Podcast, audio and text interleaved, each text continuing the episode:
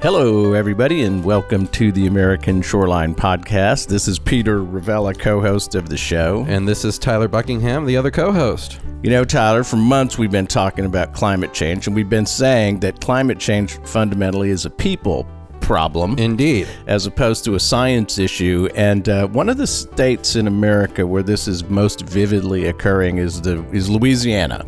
We all have something to learn from Louisiana. There's a lot to learn down there, and we're going to be talking about uh, the community basis of this issue and how it's being approached in Louisiana with a great guest.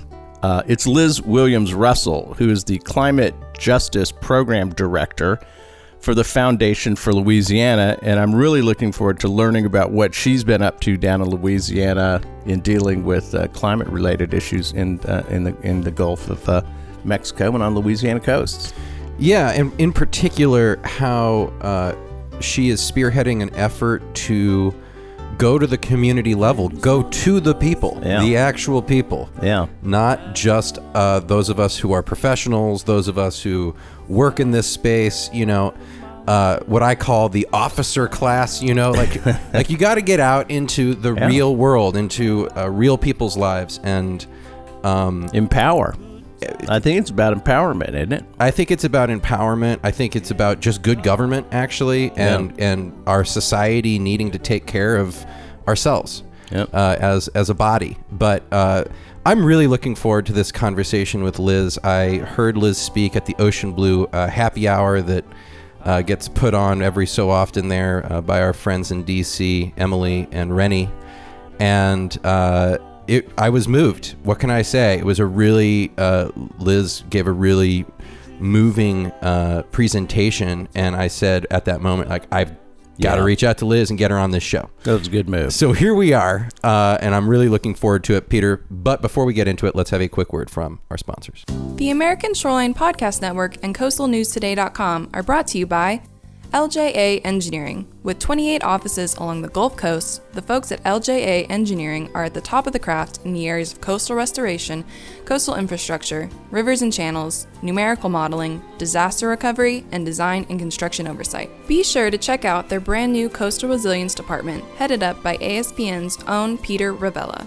Find them at lja.com. Coastal Transplants. Coastal Transplants offers high quality native and wetland plants, extensive agricultural and horticultural experience, and the skilled and respectful crews to get your project built.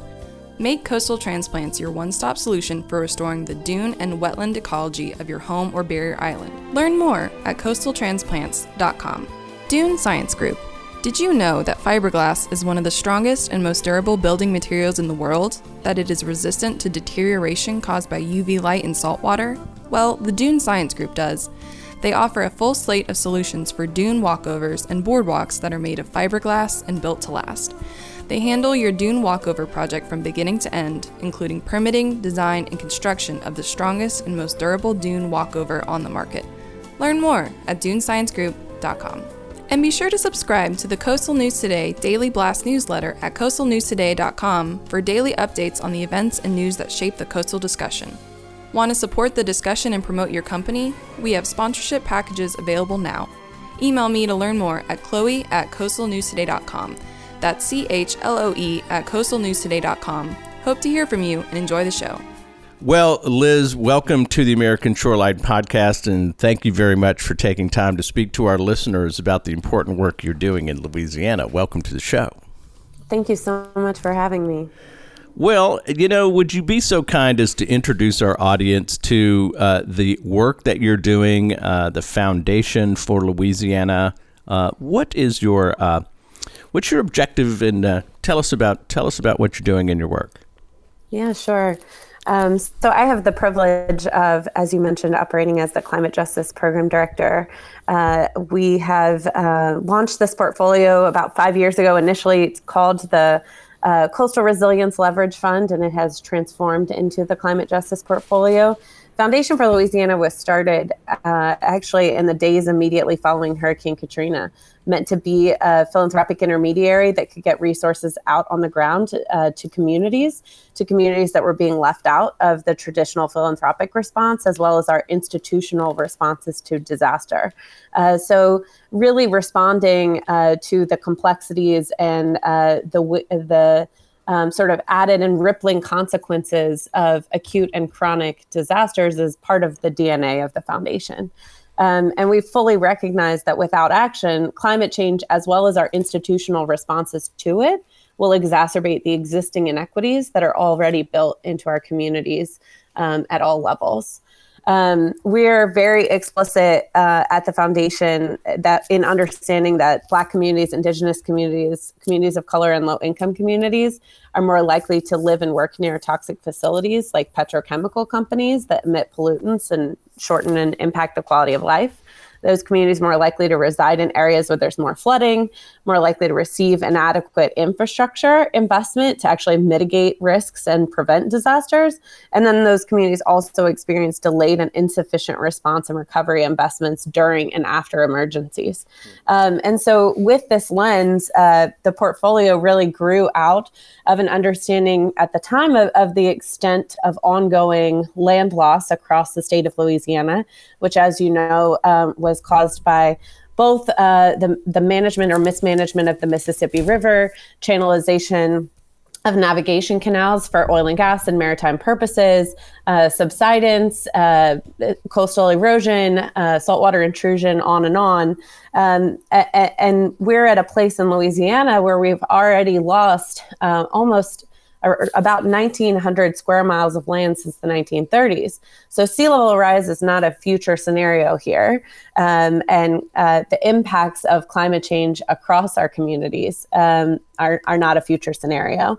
And so we have uh, been doing this work really since the inception of the foundation and continue uh, to double down on, expand, and, and support uh, this work as we continue to also center the communities most impacted by these changes and ensure that they have the seats at design and decision making tables uh, for for now 10 years from now you know 25 years from now and impacts that we'll see 50 years from now so liz obviously uh, this is a, a massive challenge here uh, and we know we we here on aspn we talk a lot about louisiana uh, we mm-hmm. actually run uh, Delta Dispatches. Our audience is, of course, knows Delta Dispatches. We run that show so that we can learn from what's going on in Louisiana. We kind of mm-hmm. view Louisiana as the tip of the spear uh, mm-hmm. in our uh, society's attempt to confront the issues, the coastal issues related to climate change. Um, how do you begin this process? I mean, uh, I'm, I'm interested out of from the aftermath of Katrina, which is a uh, obviously a very uh, finite disaster. It had it had it, it mm-hmm. happened um, to this different type of uh, disaster that's happening kind of slowly. Um, how do you appro- what's the approach here? How do you go about uh, accomplishing these goals? Yeah. Um, so, as listeners on this show will obviously know from all of your uh, collaboration and, and, work in Louisiana, um, the coastal master plan was our uh, initial attempt to uh, at- assess all of the ways that land loss is occurring uh, and begin to mitigate that both through restoration, structural and non-structural investments, mitigate the flood risk that comes along with that. Um, and the Coastal Protection and Restoration Authority was really formed also after Hurricanes Katrina and Rita in 2005. Um, and we've taken many steps as a state um, to both understand at an incredible level of sophistication uh, the extent of land loss, land uh, land growth potential, as well as increased flood risk with relative sea level rise over time that we can expect. Um, and what when when we launched this portfolio at the Foundation for Louisiana, um, what we were hearing from community, uh, from our community partners, was um, the coastal master plan does a lot of great things. And also there are some things that are impacts to our communities which are not included in that. Uh, so for example um, you know if you had to evacuate for hurricane katrina and you couldn't come back to your home for three to six months um, uh, you know, what does it mean when your employer has found another employee? We're not considering job change uh, and economic uh, disparities or uh, impacts in areas that are losing land and seeing increased flood risk? Or what does it do to the community and culture when you're able to elevate these seven houses and these 10 are eligible for buyouts over time, uh, but the rest of the homes may not receive investments? What does it do to the fabric um, and the sort of cultural identity of a place? Um, you know, what does it mean when you have schools shutting down? Because anecdotally, um, we're seeing uh, and and also there's lots of research to support this as well. We're seeing uh, people with resources be able to pick up and move to areas they perceive as higher and safer grounds.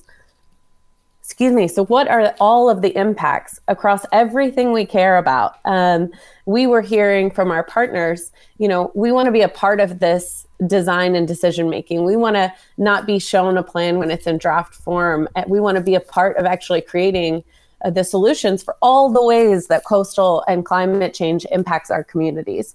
Um, and so, way back in 2015, we were initiating a process uh, to actually, okay, well, if we're going to design a plan, uh, a planning process, even that is inclusive and equitable and brings the people most impacted to the table from day one, what does that look like? Um, so, obviously, there are some logistical questions like how many meetings do we have? What barriers can we remove for folks? So, can we provide childcare and food that people like and will show up for?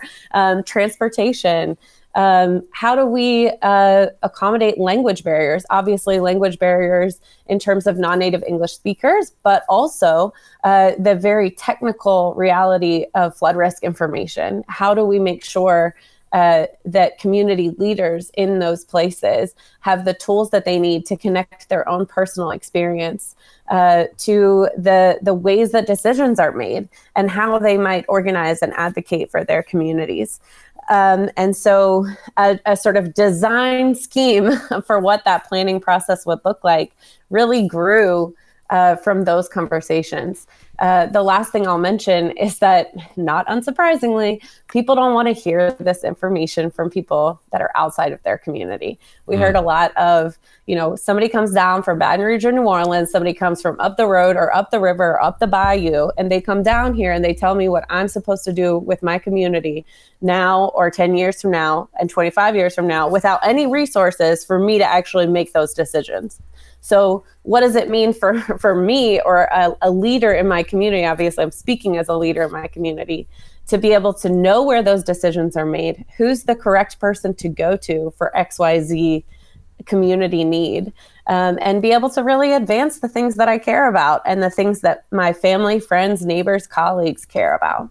Um, and so, so our our work has really emerged uh, from from those conversations. It's very cool, uh, and I, I, I, it's obviously a massive undertaking, but so essential. Can I? I would like to go back to this idea of the uh, state of the foundation for Louis, because mm-hmm. what you're talking about, like one could argue, I suppose, that this is like government duty. This is what the mm-hmm. government's supposed to be doing. All this, all mm-hmm. this business, going out to the communities, understanding mm-hmm. what they need, mm-hmm. listening, uh, you know but uh, but in, but you work for the Foundation for Louisiana, um, and and you mentioned uh, earlier uh, with the creation of uh, the foundation after Katrina that there were some holes in the mm-hmm. response, and I'm curious this dynamic, uh, you know, post Katrina in this climate justice perspective, how as a foundation. Um, you are able to fill the gaps, I suppose you might say. But could you talk a little bit about like what what the, the, dynamic of being a foundation versus the you know the state government versus other sure. layers of government? Sure. Um, so there's so many there's so many sort of hurdles and opportunities in the question that you just asked. Um, I think there is a reality that these conversations are really difficult right? Um, and so, even with the coastal master plan, where we fully articulate, um, and this has unanimously passed through our um, majority and supermajority Republican state legislature um, three times now, uh, you know, the coastal master plan illustrates that we don't expect some of our communities to still be there 50 years from now, 25 years from now, even with full investment in the coastal master plan. And we can do tremendous things to restore land and reduce risk over time. And still, some of our places are bound, even with that investment, um, uh, to wash away into the sea. And our our our communities, we feel that, right? We feel you can feel the energy of the land disappearing around you. Um, and and there's a reality that those conversations are tough and no agency per se is designated to have those conversations. Um, so from a very uh, specific you know just like who who says who goes out into the community and says this and not just puts the map up on the wall because we do have agencies and partners uh, in the ngo space that puts the map up on the wall and, and show over time where where the land loss disappears but whose job is it to have the most difficult conversations about the realities of our our our future conditions, our current conditions? Um, that's not explicitly designated at, a at a broader scale. You know, when it comes to thinking about the vast implications of coastal and climate change across all of the sectors of our lives. Um, community and culture, economy and jobs, um, environment uh, from a housing standpoint, transit standpoint, water management standpoint. Those are all different decision makers. Um, and uh, at the time, and, and we are really advancing work in Louisiana now differently um, and to bring some of those agencies in. But the agencies whose jobs it is to think about economic development or public health or housing and affordability, they're not mm-hmm. brought in per se to the conversations about coastal and climate change. And you see this at all levels of government, okay. where we have divested from government and continue to reduce our institutional capacity to deal with the work they already have. Those decision makers are not inclined to expand out into a much, uh, uh, uh, I would say, uh, much more vast and existential set of circumstances to which they might not be uh, extremely comfortable. Mm. Um, so when the Foundation for Louisiana um, in 2016 had this specific small pot of money, a few hundred thousand dollars, um, to work uh, to work in some of the parishes most intensely impacted by climate change um, and, and, by sea level rise more explicitly. Um, you know, okay, well, let's try it. Um, and we also are bringing money to the table. So maybe this is an opportunity. And I do think this is something that arose. There are some things that Foundation for Louisiana or another philanthropic institution can invest in that are much harder for government funds to be moved to.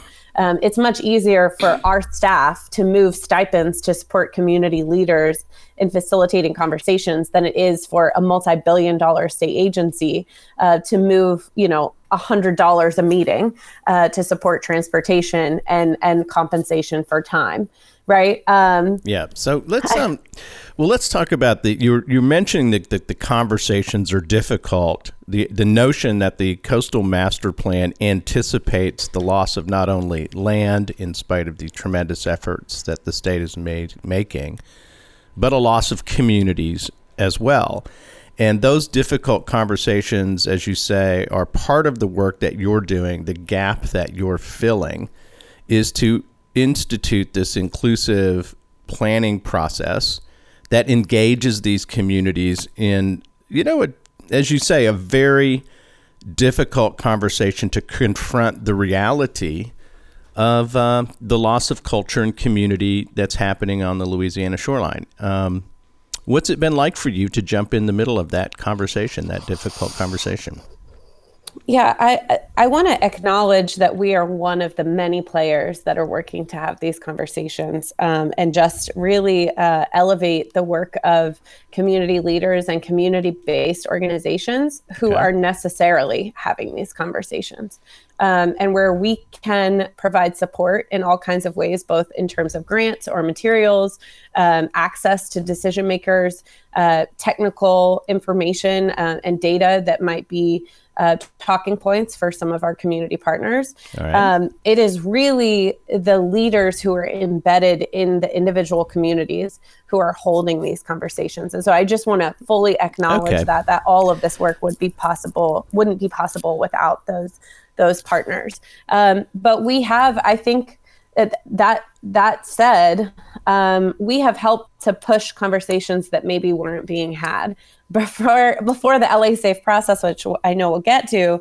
You know, um, my colleagues at the state and I were told we were going to have our tires slashed and tomatoes thrown at us. We couldn't possibly go into XYZ communities down the river or the bayou and talk about the reality uh, that is illustrated in the coastal master plan maps. Okay. Um, and that was so how does how is it, it was, gone? It was so, not true at all. So you, you, um, you, really? you have ventured yeah, down the road. we we we had these conversations and and um, um, you know we opened up this dialogue. We said this is what we see from the maps. You know, 50 years back, 50 years forward. These are the trends we see. These are the population movements we see accordingly. Uh, the data uh, of where people are moving to and from. You know, how have you experienced that? And some of the comments we got was like, we're like, thank you for finally coming down and saying this because we all know it's happening and dancing around it is not. It, it doesn't benefit anyone. That's so good. thank you for finally being explicit about it, and Yeah. also like let's talk about what's really happening and all the scales that that's happening, and all the ripple effects that that has for real estate values, job access, healthcare access, the ability to get my kids to school, on and on and on. Hmm. So what what is the um, let's you know so you're you you end up in these planning processes at the local level with local leaders and stakeholders and residents to inform them of the risk coming as you said the long-term trends and changes in shoreline position and loss of land and uh, what it means for the community um, and are these, is this a listening tour? Is this what you're going town to town and, and trying to give people a chance to uh, react to this reality? What's what are you actually doing when you go into these communities?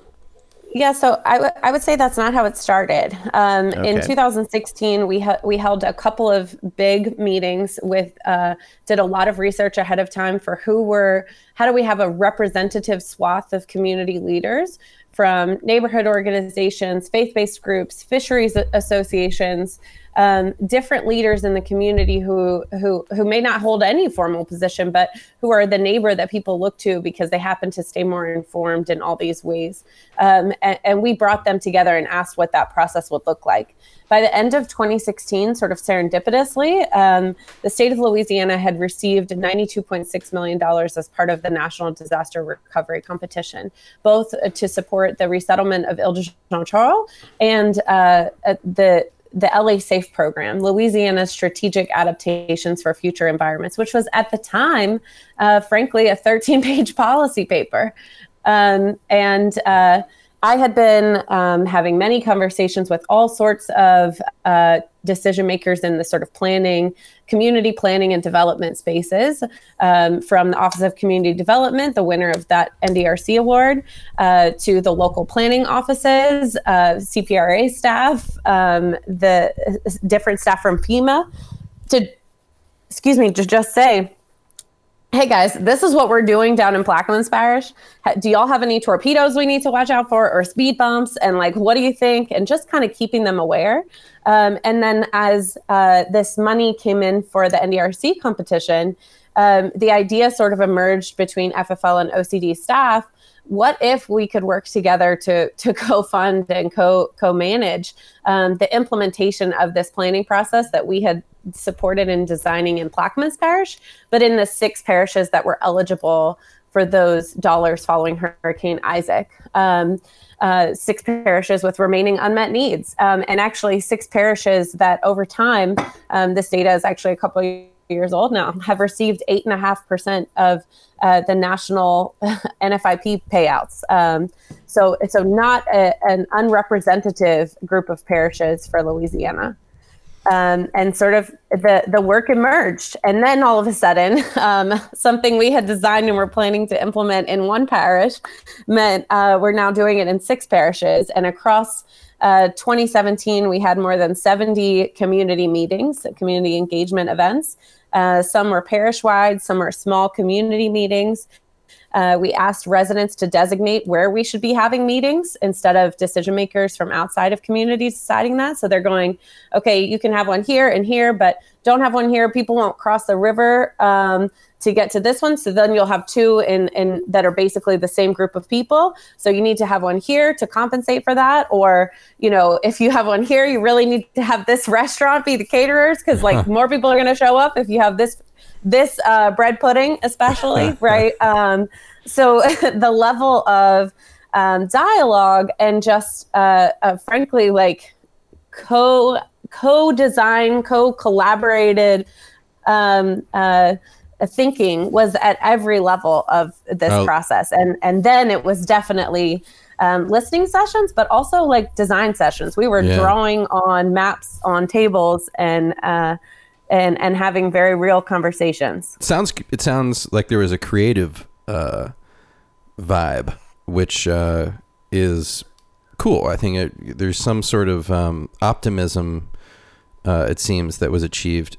Uh, let, let me ask. First of all, I I've I've got a, just I'm so interested in this process, but could you take us through like how many could you take us into the room like what okay so we're at the place you got the right bread pudding We've got we're on the right side of the river.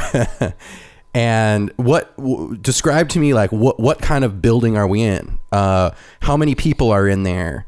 Um, uh, how how what are you talking about? Yeah, yeah. What's the agenda? How yeah, do when we you're start? designing? When you say what, what are you designing? so you get the maps out. What are you trying to decide what to do? Sure. Um, okay. So um, the meetings were generally held at local auditoriums or uh, local gyms, or uh, in some cases local libraries, or uh, in some cases like a, a faith-based organization would host.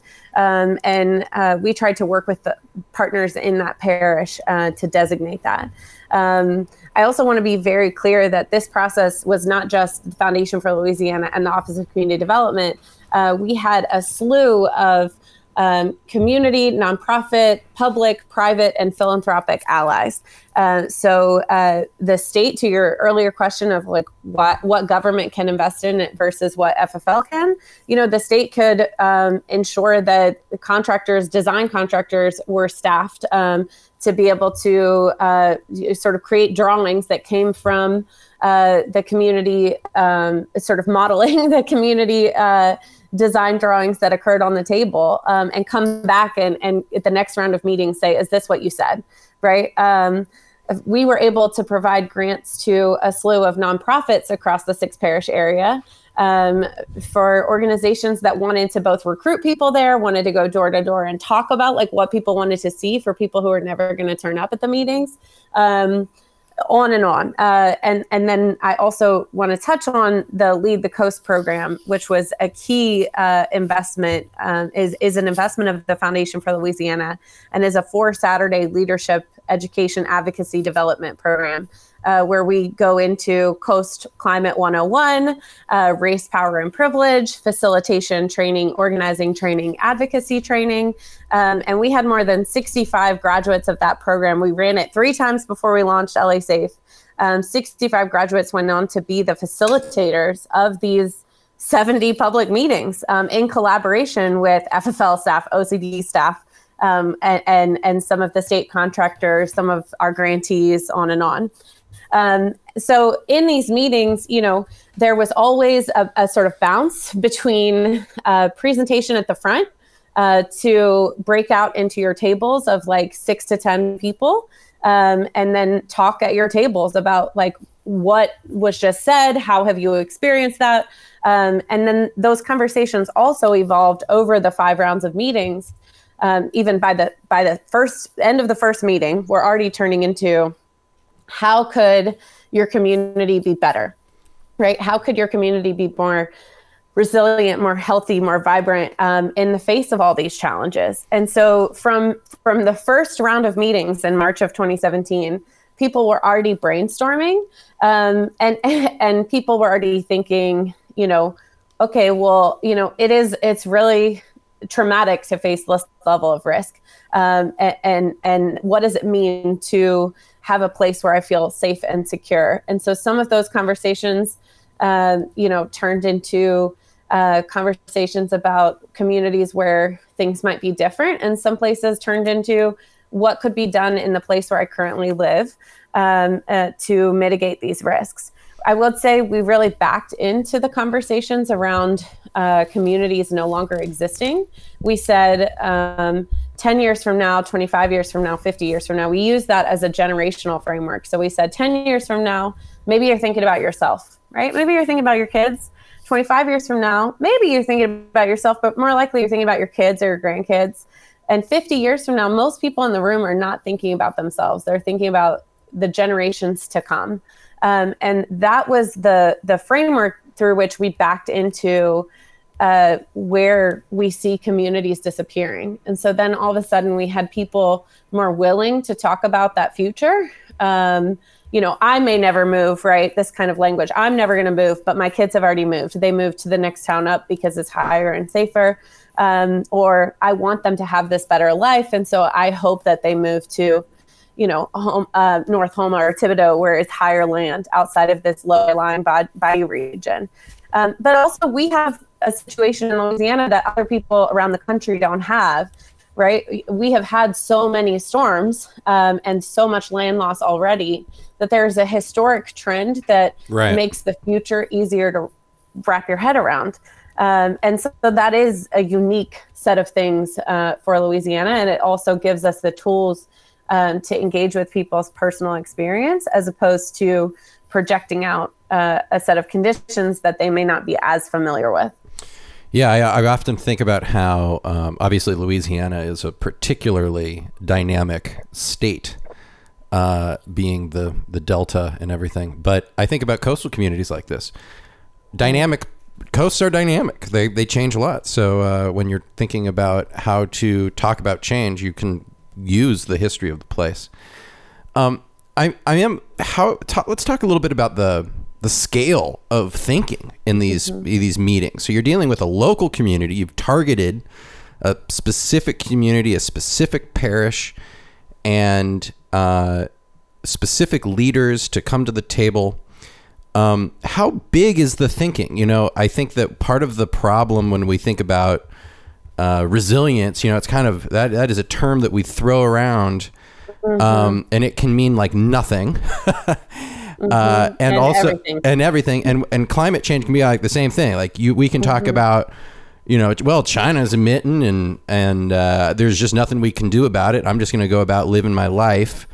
Uh, you can think about these things in like big planetary mm-hmm. frameworks, or you can think about them extremely uh, locally, like, hey, we we got to pick up our trash and get the plastic out of our. I, am just curious to know how, um, over the course of these meetings, uh, what sense of scale communities in Louisiana that are confronting an mm-hmm. existential uh, question, what is there a blame thing going on? Like, how do how what's what's how are how is this issue being framed up, and on what scale is it being framed up? So you know, from a climate change perspective, we we were at the time, we, uh, you know, we were not using climate change as the vocabulary. We used sea level rise, we used the impacts of climate change locally. This was mostly an adaptation planning process. Um, there were when we talked when we got into sector specific ideas like transportation or housing um, or job access then you emerge then you sort of emerged into um, you know greener paths if you will um, and paths to reduce emissions through sector diversification and job creation in the coastal restoration or water management space or wind farm manufacturing. Um, uh, or you know the different paths to reduce emissions in transportation or housing as an individual sector. But we did not have those just full you know with full transparency we did not have emissions um, or climate change causing conversations in in the larger conversation in the in the big room if you will. Right. It wasn't um, on the agenda formally but yeah, I, but I have to imagine, and, and I think that avoided some of the politicization uh, right. that that tends to occur from a from a question of scale.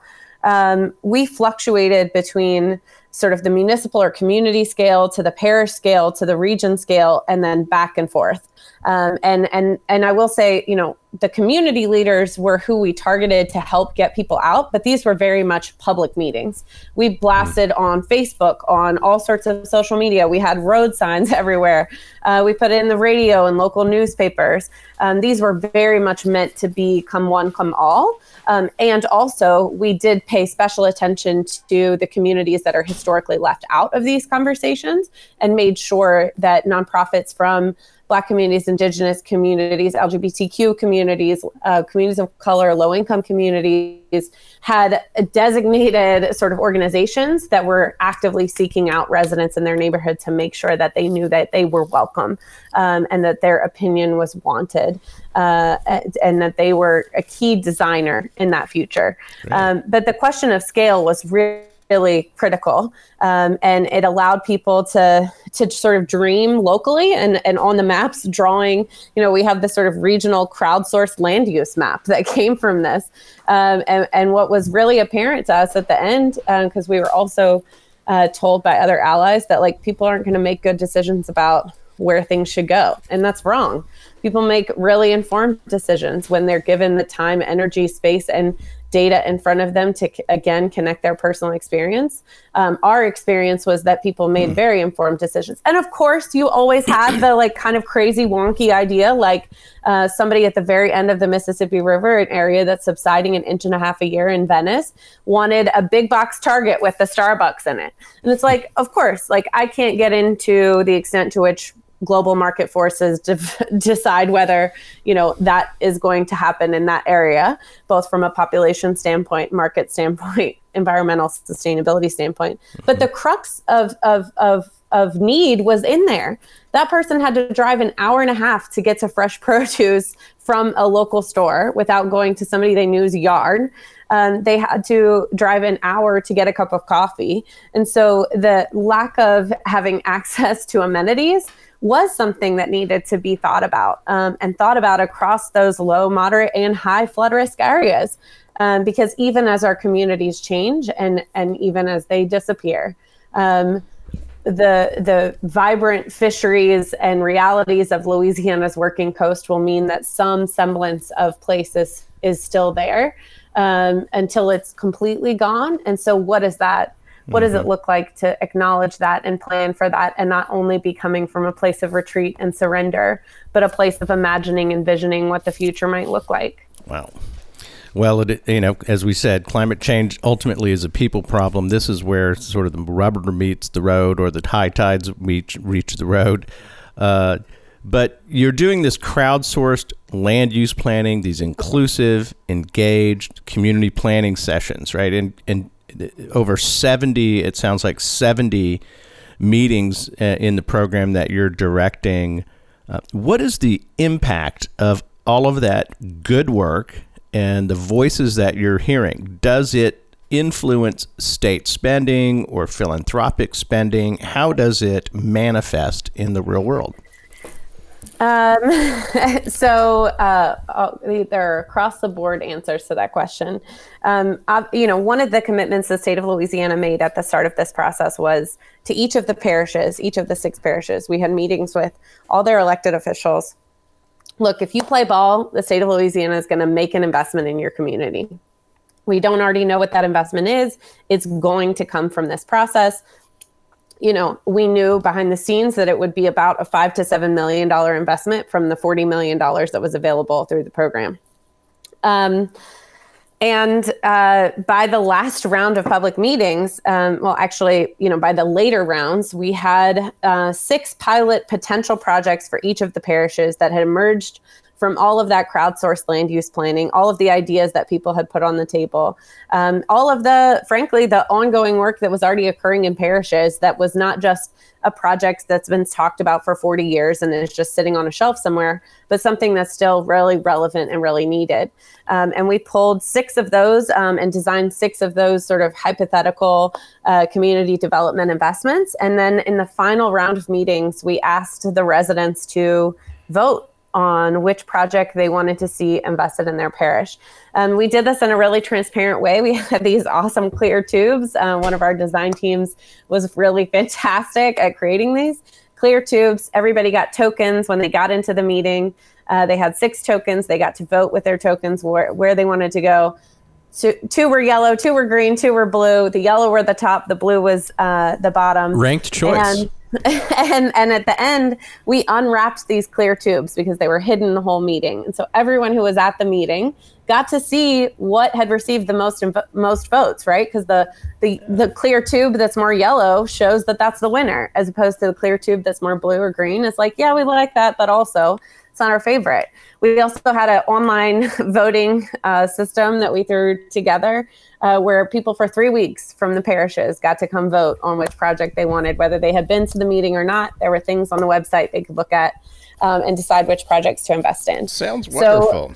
So, yeah, yeah, that so, sounds so really cool. 40, I mean, I don't think this has happened in the state of Louisiana, and I, I suspect not many other states either, right? But to see the state actually commit to the top projects that were voted on by the public. Yeah. Um, so there's $41 million of investments in 10 projects that were, were Wow. the top or top two projects in every area. And then there's a few others that the state really Okay. wanted to support moving forward. Uh, Liz, let me ask you a question. So you you said five Yeah. to seven million dollars was made available. Is that per parish? Per parish. Okay, Yeah. so a total of around And- forty million dollars is on the table.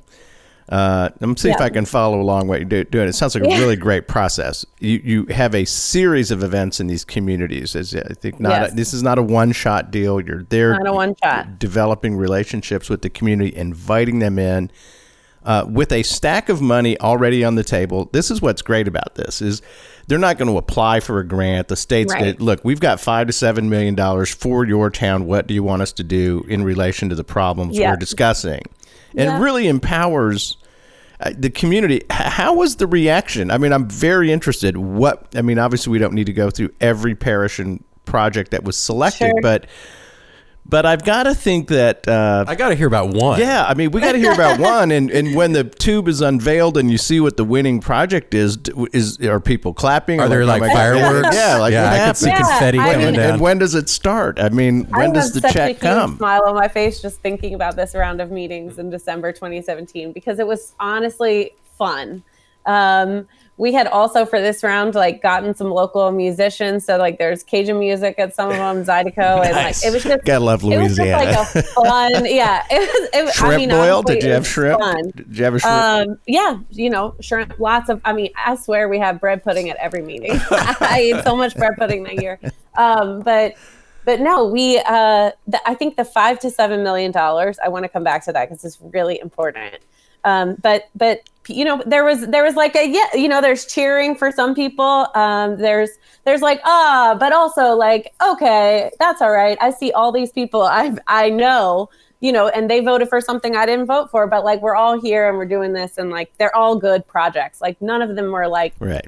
bad projects. Um, I would also say, you know, we were a little apprehensive of like, what if some, you know, random person or elected official or developer, somebody gets everyone to turn out for their project.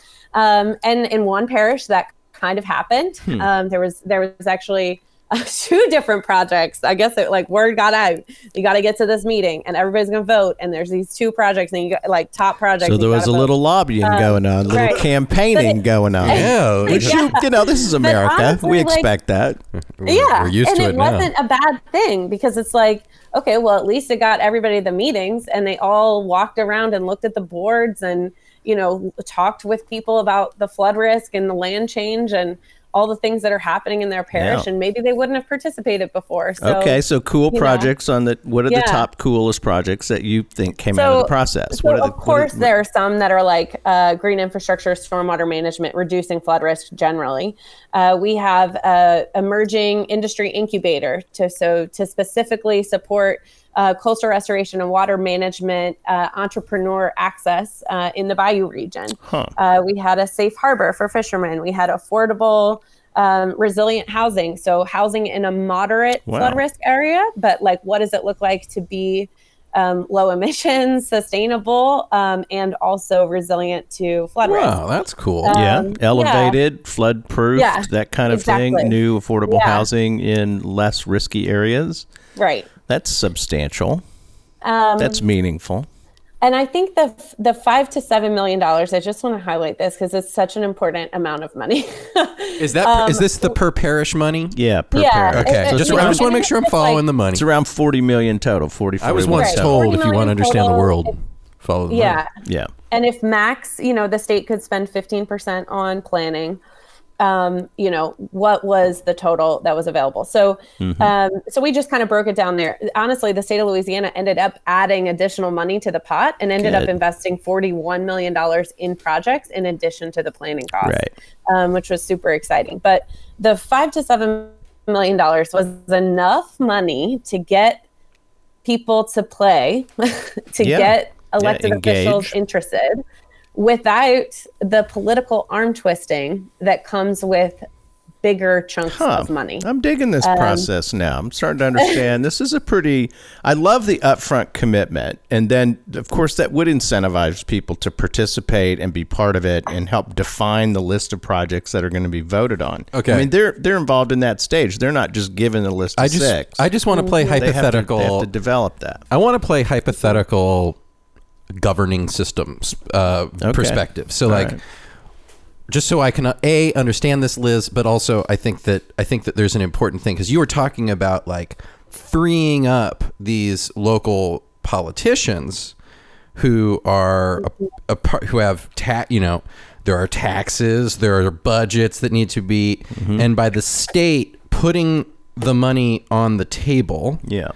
it frees up the local politicians to just simply support whichever project The community. the community kind of goes with. Is that is that fair to say? Were these? I Yeah, did it They're, they're not. did it depoliticize the conversation a little bit? I mean, is that what you're asking, I think Tyler? I think a little bit, yeah. Um, and I would say, uh, you know, w- there was so much documentation of all of the ideas that had gone into forming these projects. No elected official. It was like a battering ram. up- You can't get in the way of that. You're, you're just No. going to bowl you over.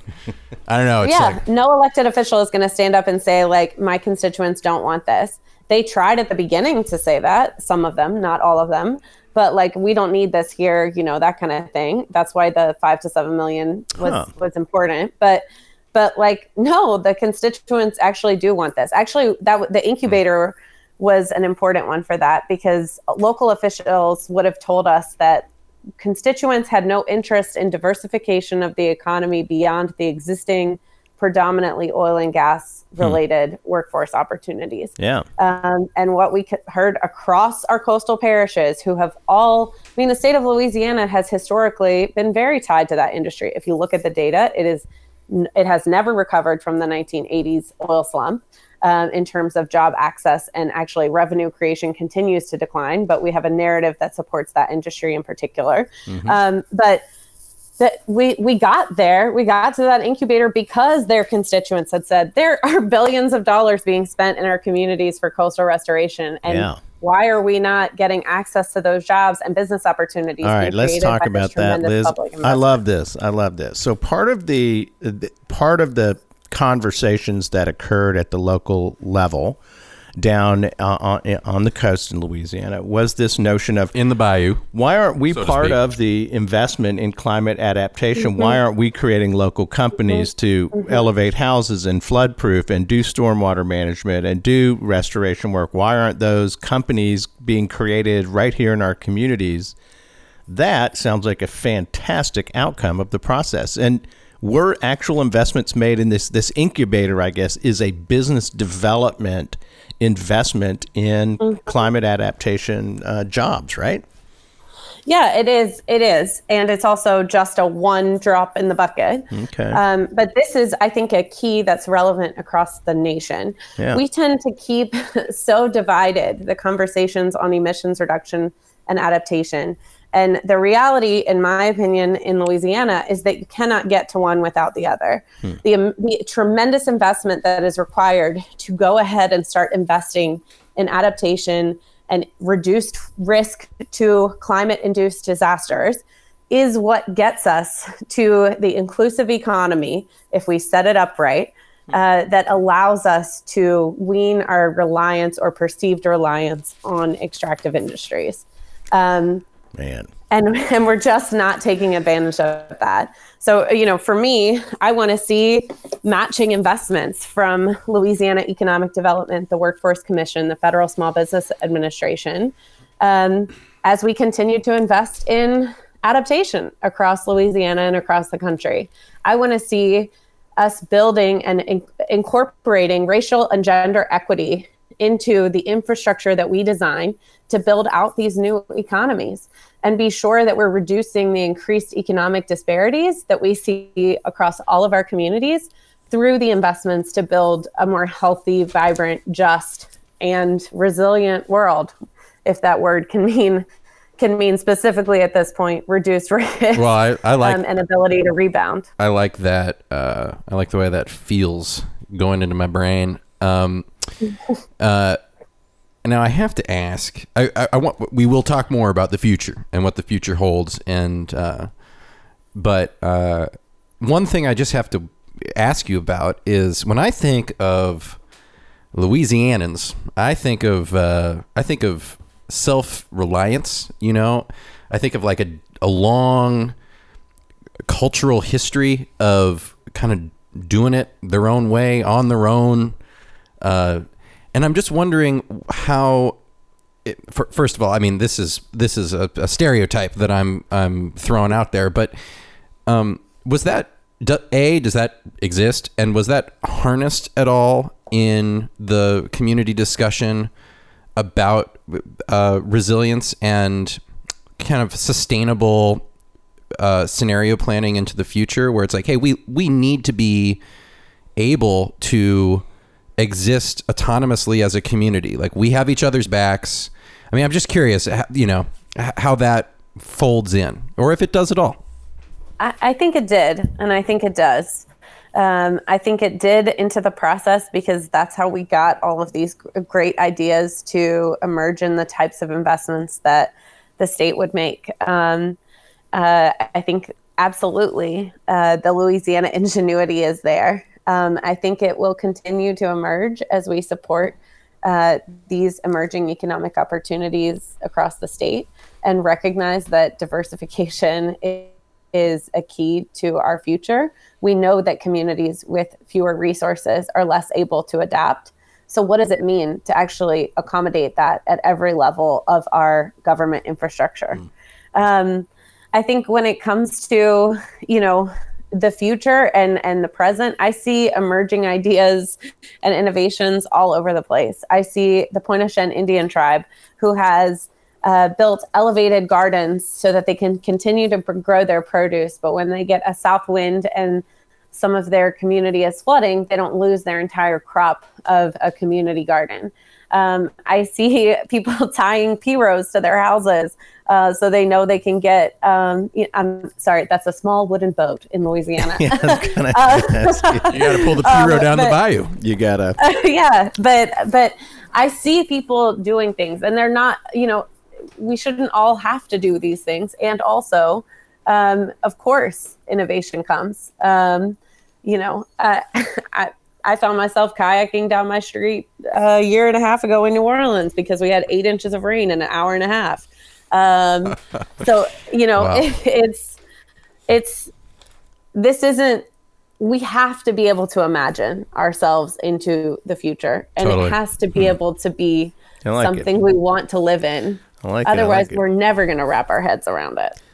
That's pretty good, Liz. And so let me just ask. Let's talk about the money part of it. Uh, I love the process. I understand how what you're doing here. It seems uh, quite uh, innovative and interesting and something other states might want to consider. Uh, $40 million, 5 to $7 million per parish, da da da. The uh, Coastal Protection and Restoration Authority, the state agency that that handles the projects list is about I don't know we're well north of fifty billion dollars in overall. A lot of money in there. A lot of money in that. Mm-hmm. Building barrier islands, you know, the diversion channels, the all all of the work that is being done on the Louisiana big, big, big, dollars. Now forty million dollars I like. Um, I think it needs to be higher funded. Number one. Number 2 mm-hmm. is it a one shot deal, or are we going to do this again? Is this just we did it one time and that's great and we're done? Or are you looking for round two um, with these projects, either in the same parishes or in other areas of the Louisiana coast? What's the scoop? You know, I'm glad you asked that. Um, you know, the CPRA $50 billion is is sort of legally required to be spent in the current manner in which it's designated. For, Okay. um, I'm, I'm you know, all for so- it. so that that's there Yeah, right yeah. um, and uh, you know the every single parish in the state of louisiana has been under at least one if not many federally uh, declared flood disasters in the last 15 years Yeah. um, and so right now there is a statewide uh, effort called the Louisiana Watershed Initiative uh, to plan statewide for watershed planning um, and plan statewide for watershed management. I'm sorry.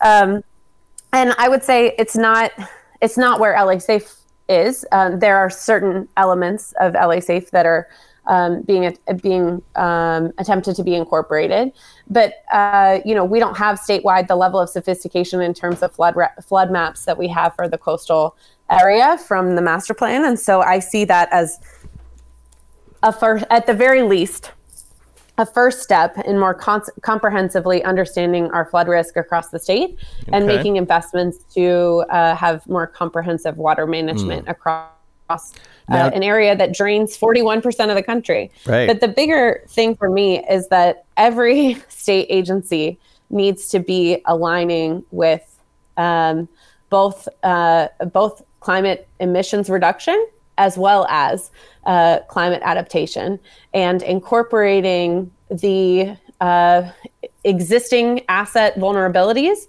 um, existing pra- practices and programs, as well as future planning, future development, future investment um, into a, a- this horizon. Um, it shouldn't be one agency's job. It has to be all of our jobs. And Got that's it. how you're going to leverage the amount of money that's required because it won't just be coastal money or climate money. It'll be any dollars going towards public health, accommodate for the mental health care strains that we're seeing in areas losing population and with extreme storm events Okay. or it'll be you know economic development that includes diversification and leveraging the billions of dollars that are already being spent and are more secure than any established Yeah. revenue stream we've ever had in the state very, very good. Yeah, it is. And so this is my kind of question is is John Bell Edwards, the great governor of Louisiana, uh, what you're arguing for here is that this process is actually conducive to a wide variety of state and federal investment dollars that are being brought into coastal communities works communities statewide. So what I want to know is what did John Bell, uh, John Bell Edwards, and the rest of the leadership in the state think about the process you executed? Are they thinking, boy, this is a model that really connects us to local needs in a in a in a really good way? Make sure that our in spending decisions are responsive to local need. How did it play? What's the what's the word on the street? Yeah, I think I think the Edwards administration certainly acknowledges and respects the process and um, and and the way it worked and and the ideas that have come from it, and we see that uh, in his leadership to both. Uh, establish uh, sign an executive order requiring uh, coastal resilience and climate resilience sort of investments across state agencies Huh, uh, at least great. staffing beginning to pay attention there. Um, I wouldn't say that it's it directly building on the takeaways from the community design uh, that occurred in the LA Safe process, but it is a first step um, in in beginning to understand across agencies where and how to improve uh, resilience outcomes. Um, uh, John Bell has also signed an executive order establishing the climate task force, um, and our senior leadership and myself and many of our allies are are on that or a part of it. Um, but this climate task force is actually uh, to designate actionable pathways to reduce emissions uh, to get to net zero in the state of Louisiana by 2050, um, and that's a huge step for Louisiana. Um, and so ensuring that there are are worthwhile tactics that are um, that are actually w- taking significant, mentionable, and actionable steps towards achieving that goal is tremendous. And so I'm really grateful uh, for for his leadership here. Um, I think there's still a lot left to do uh, at the Foundation for Louisiana. You know, we are doubling down on investments that have emerged from this work. Um, so, you know, across the board, we're always making investments to build people power um, by strengthening civic engagement infrastructure and capacity um, to advance just climate policies, uh, creating equitable outcomes through analysis, research, recommendations, and advocating where it makes sense, and then cultivating narratives to actually catalyze statewide climate action. But more specifically, we also understand that uh, we can lead our work in a in a direction that lends the greatest potential for change. And for us, uh, that is economic opportunity, environmental justice, and equitable development um, as part of a climate justice portfolio. So, what does it mean to ensure that we're building inclusive economic opportunities through both the coastal restoration and water management investments, but also through other emerging sectors that could help to diversify the economy while reducing the economic disparities that are built into our state. What does it mean to acknowledge that the petrochemical corridor in the state of Louisiana um, has continued to um, harm our communities? Um, and what does it mean to acknowledge that harm, even while we acknowledge our reliance on that industry? Um, what does it yeah. mean to uh, ensure that the communities uh, most impacted by those decisions, um, you know, 80% of those facilities are put next to Black communities, 100% next to low income communities, are a part of uh, the designs to actually reduce re- greenhouse gases and emissions, remediate toxicities, um, and preserve Louisiana's natural resources for future generations a lot of the areas where we're seeing expanded petrochemical investment are the high ground areas where we actually need to be poised to grow in an inclusive way to accommodate migration. Um, and finally, uh, speaking of growth in the equitable development space, we continue to invest in um, analysis of where we're seeing ongoing population movement, who is able to move, what are the factors that influence migration. Uh, and that has a lot of ramifications to housing and development. Um, so, how do we ensure uh, affordable and inclusive communities across the state, uh, both in areas losing population with the tremendous effects there, as well as the areas growing in population, continuing to expand development, seeing predatory land acquisition, climate gentrification, um, and development without any regard for where water is going or could go, uh, both with extreme rainfall and increased sea level rise. Um, so the work continues, and I would say these these projects all build on uh, takeaways from the LA Safe process. This portfolio um, has has always been built out of the hundreds and hundreds and hundreds of community meetings that we've had, um, and so I'm really excited. Uh, to see more expanded and targeted investment across sectors in Louisiana uh, to really get to a, a more healthy, just, and vibrant state. Well, I have to say, uh, just my gut reaction here, as a as my final thought on on this show, Peter, is that uh, it seems like Liz, you figured out how to do the bottom up thing. You managed to get uh, the the flow, the the idea flow, the energy flow, to come. Uh, from the bottom up, and I, I realized that was a, a, huge team effort. It wasn't it wasn't just mm-hmm. you or the the leadership that did it. It was it was the bottom up. It, it energy came from the grassroots and worked its way up into a place where projects could be funded. And that just really that's the ticket to me of like a good democratic process, a good way to solve problems, a good way to get buy-in and support. And so mm-hmm. often when we run into problems, I feel like it's because we're jumping a step. We're we're skipping over that process, you know, either because, because of some sort of dirty corruption or because of, uh, you know, just we, yeah. we forget it. Well, uh, just, it's you know, it's negligence or lack something. of appreciation for why mm-hmm. it matters. Maybe. Right. Well, totally. Um, so, Liz, as a final question from me, I w- I'm wondering if you have any, um, you know, th- these processes, these community processes are happening happening all over the American shoreline in all sectors. Mm-hmm. Do you have any advice for um, people who are leading these efforts and trying to um, get that that energy flow from the bottom to the top? What what would you advise people to do?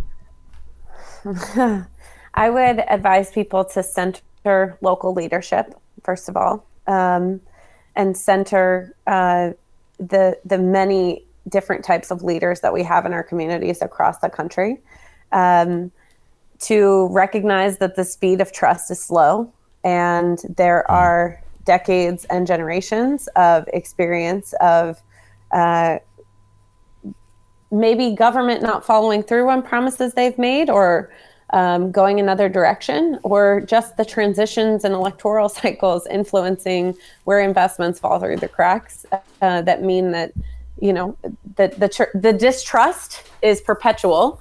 And um, the only way to break through that is through genuine relationships and accountability um, and uh, through actually genuinely collaborating uh, with the people from communities mm. um, and acknowledging their time. Uh, you know, as I mentioned, we we had 65 lead the coast graduates be facilitators of the public meetings.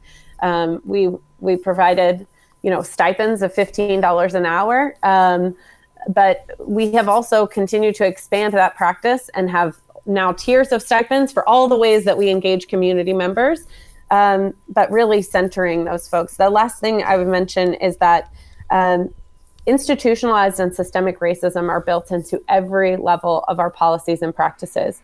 They especially show up in the way that racialized real estate valuation is incorporated into cost benefit analyses that prioritize investments. Um, and so, understanding the ways in which uh, racism has been built into our decision making fabrics and infrastructures is really critical uh, to us uh, working to reduce disparities as we uh, as we adapt to climate change and as we take steps to mitigate climate change uh, as opposed to exacerbating the existing inequities that are built into um, our social fabric and frankly continue to exacerbate the distrust I mentioned before. Wow. Well, it is clear that there's something cool going on down in Louisiana Bayou when it comes to climate change adaptation. And uh, folks, uh, I think paying attention to the work of the Foundation for Louisiana and Liz Williams Russell's efforts is something I'd advise people around the country to take a hard look at. They have they as you guys are at the spear point of these issues. I think it's incredibly innovative. Uh, I think the lessons that you're learning and applying uh, are incredibly important and are going to come up in Virginia and in Florida and in North Carolina and all the coastal states around mm-hmm. around America. This is how you got to do it, and it's down and dirty, and it's with the people, and it's hard work, and it's you got to listen. I have one more thing to add. Yeah, I know I said I had my final thought, but I got I got one more final thought. So all you we got iPhones, right? So I I feel like Liz there's some some some folks out there might be a little uh, turned off by this idea of uh, climate justice in your title. Oh, it's that's soft, that's social, that's not the, you know. Listen, when you get an iPhone and every so often there's a software update that comes onto that iPhone or your your cell phone. The the the notion is it's getting better. Things change. You'll notice that the, the thing does, works a little differently. That's the, the, the flow of the operating system changes a little bit. And it, yeah. what yeah. I'm saying is, this is an evolution in process to me. That's uh, in the social process. And for those of us who, uh, particularly people who have done this for a long time, have been engaged in coastal, you know, beach projects X, Y, or Z. This might sound a little, I don't know, out there, but I guarantee that these this is the way of the future. And the sooner you can like get that software update and become comfortable with it and just I think it is better.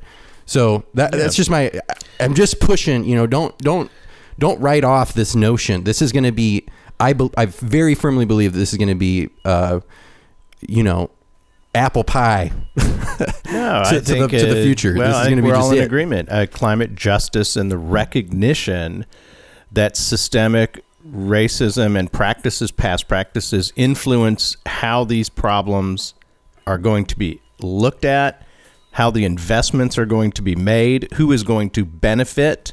Uh, those are uh, those decisions are all influenced by the historic context of, of the country, and so I think I'm I'm with you. Climate justice being a a predominant part of the thinking here in terms of actual engagement at the local level, listening, working, understanding the disparities in the past that contribute to decision making that is unjust is sensible. And I think you're right. It's gonna that's not gonna that's not going to quit happening. That's going to need to happen in all these. It's going areas. to be essential. It's go. It's a part of the process now. So, uh, I just I just want to say let's let's Yeah. embrace it. Yeah. So, Liz, final thoughts from you, and also how do people keep up and learn about what you're doing, please? Yeah. Um, so just to learn more um, about what the Foundation for Louisiana is up to, uh, you can always check out foundationforlouisiana.org. Um, if you'd like to contribute uh, to the work of the foundation, foundationforlouisiana.org slash donate. Um, we've actually just launched a 15 for 15 uh, campaign. It is our 15th anniversary. And as we uh, double down and continue to expand this work, uh, we're excited to uh, continue seeking investment for an endowment that ensures sustainability of work towards equity and justice for the state of Louisiana. Um, you know, generally, uh, oh, I will add also if you'd like to learn more about the LA Safe process, uh, lasafe.la.gov uh, also includes the seven adaptation strategies planning documents that emerged from this planning process, as well as more information about the 10 investments that were made from that $41 million. I'm realizing we didn't even talk about the adaptation strategies, but there are lots of policy recommendations. Um, and design thinking and visioning built into uh, these these planning documents for each parish and then for the region as a whole. Um, I am uh, grateful and really energized for the amount of work that I see taking place. Um, and I just want uh, to acknowledge the way that I uh, am also seeing people try to grapple with the really hard stuff. Um, it isn't easy and uh, and and it's not easy when you're talking about climate change and emissions reduction and adaptation and future community viability. And it certainly is not easy when you're talking about institutionalized and systemic racism especially um, as a white woman like myself. Um, but that work is is necessary. And it's important that we don't see ourselves as apart from these communities. This work is personal. It is everything that we care about. Um, is uh, the future of the places we live um, and and the world we appreciate. Um, and and it's generational work. And so we have to be investing both in ourselves and in the people around us uh, for the decades and generations to come. Um, because uh, this is this is long and, and necessary and enduring uh, work, and I, I believe thank you. um, in our capacity to do it. Yeah, really outstanding. A phrase of the interview I thought the speed of trust is slow. I love that. Me too. Uh, I think that the work that you've done and how you're doing it is is really the guideline that uh, guiding light for a lot of uh, uh, planners and folks out there trying to figure out how to respond to changing conditions along the American shoreline. Ladies and gentlemen, it is Liz Williams Russell. She is the Climate Justice Program Director at the Foundation for Louisiana and part of the community of people who are working hard to figure out how to respond most effectively and most fairly to sea level rise and climate change on the American shoreline. Liz, thanks for taking the time to be with us. Thanks so much for having me. The beaches they sell to build their hotels. My father's and I was you.